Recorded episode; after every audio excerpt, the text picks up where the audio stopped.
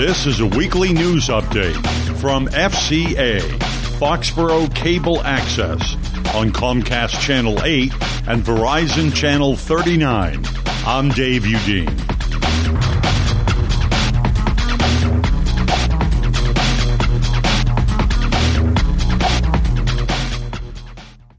A Foxborough man died and five others were hurt in a fiery crash on Interstate 495 in Norton last Wednesday night. 84 year old Arnold Retta of Foxborough was heading south on the northbound side of Interstate 495 when his 2005 Toyota Camry struck two other vehicles, causing one of the vehicles to burst into flames. Retta was pronounced dead at the scene. Occupants of the other vehicles were taken to area hospitals with injuries officials said were non-life threatening. The crash took place around 11:15 p.m. just north of exit 9 near the Taunton line. One of the injured passengers in a vehicle struck by Retta's car was a 27-year-old Foxborough woman whose name was not released. One vehicle was fully engulfed in flames when the firefighters arrived at the scene. Preliminary investigation by State Trooper Nicholas Martin indicated Retta was traveling north near exit 13 in Mansfield when his vehicle made a U turn and began traveling south in the northbound lanes. The fatal accident remains under investigation by state police from the Foxborough Barracks and the Norton Fire Department.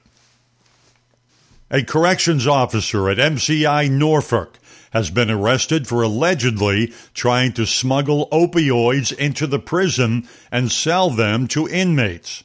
It's the second arrest this year of a guard at the medium security prison on such charges. According to U.S. Attorney Andrew D. Lelling, 29 year old Stephen J. Frazier of Cumberland, Rhode Island, was arrested on Monday and charged in a criminal complaint with one count of conspiracy to possess a controlled substance with intent to distribute. Frazier began about November 14th, arranging with what authorities called a cooperating witness to smuggle Suboxone strips into the prison to sell to inmates. Suboxone, a class 3 controlled substance, is an opioid used to treat heroin addiction.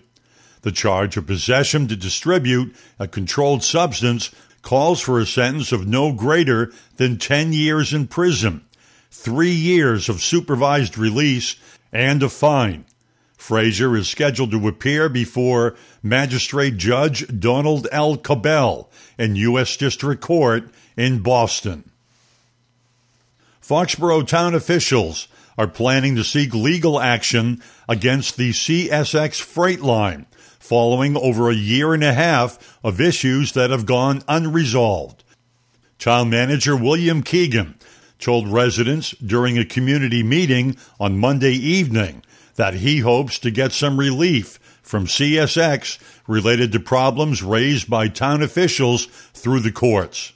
The meeting was organized by Representative Jay Barrows, along with Senator Paul Feeney, all five selectmen, Fire Chief Roger Hatfield, and Foxborough Police Chief William Baker. There were no officials from the State Department of Transportation or CSX present at last Monday's meeting. Keegan said among the issues, the trains that CSX operates on the Mass DOT Railroad through Foxborough have blocked intersections 36 times during the last year.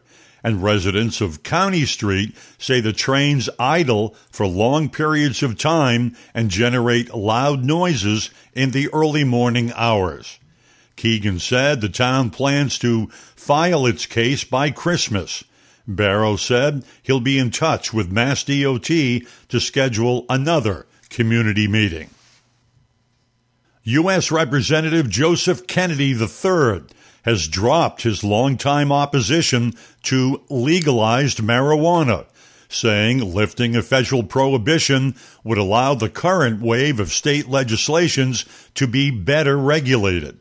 Kennedy, a Democrat of Brookline, said last Tuesday he still believes that more marijuana use has health consequences in terms of mental health and addiction.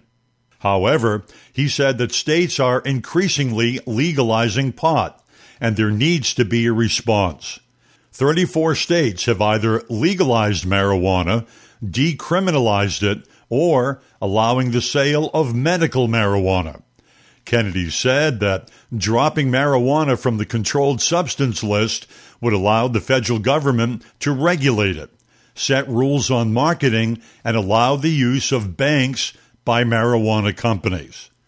Kennedy continued saying that even if the federal government dropped marijuana as a controlled or illegal substance, states could still ban it from their borders. Theft at Mansfield Airport. That story is next. You wanted to see me? Yes, please, have a seat. So here's the thing when this company brought you on, we took a chance on you. You didn't have that four year college degree we typically look for. Right. But we gave you a shot anyway. And since then, you've worked incredibly hard and given it your all. Thanks. You've been an important asset to the team, but I don't think you can be an intern here anymore. We want to hire you. You're. You're serious? Absolutely. Find your next great employee. Introduce yourself to the grads of life. Who are they? Talent worth knowing about. Young adults of unique determination and experience. An ideal fit for your company in an entry level position, internship, or even mentorship. They might not have every qualification you typically look for, but they're exactly who your company needs. I won't let you down. I know. Don't miss out on a resource many innovative companies have already discovered. Go to gradsoflife.org to learn how to find, cultivate, and train this great pool of untapped talent. Brought to you by the Ad Council and gradsoflife.org. A local pilot said police are actively trying to determine who stole two expensive electronic devices from his plane and three or four others at the Mansfield Municipal Airport. George Howarth of Attleboro and owner of a Piper Cherokee 6 aircraft said two units, a radio and a sophisticated GPS system with a combined value of $30,000 were stolen from his plane sometime late last Sunday or Monday. Mansfield police are actively trying to determine how the thief or thieves entered the airport property, eluded security, and broke into the planes. Howarth, who has been a pilot for the past 12 years, said the thief knew exactly what he was looking for as a less expensive electronic device that was easier to take was left behind. Howarth continued saying that there have been similar theft reports at other airports, usually smaller airports where the tower closes at night. Police are reviewing hours of security tape to determine when the thefts occurred and how the thieves entered the airport. And finally,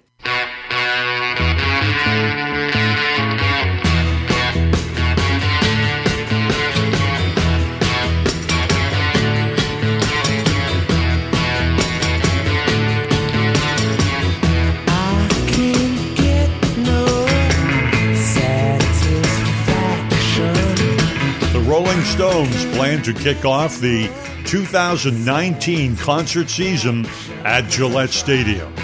Jonathan Kraft, president of the Kraft Group, said last Monday that Mick Jagger, Keith Richards, Charlie Watts, and Ronnie Wood will take to the stage in Foxborough on June 8th. Kraft said the Stones are special to them because they were the first group to perform at the stadium when it opened in 2002. June's show, which is part of the 13 state No Filter Tour, will be the third show in Foxborough since the stadium opened.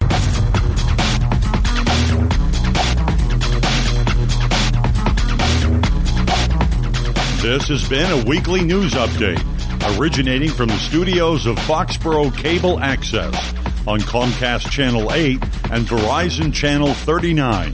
Content taken from various sources, including the Foxborough Reporter and the Sun Chronicle. This is Dave Udine.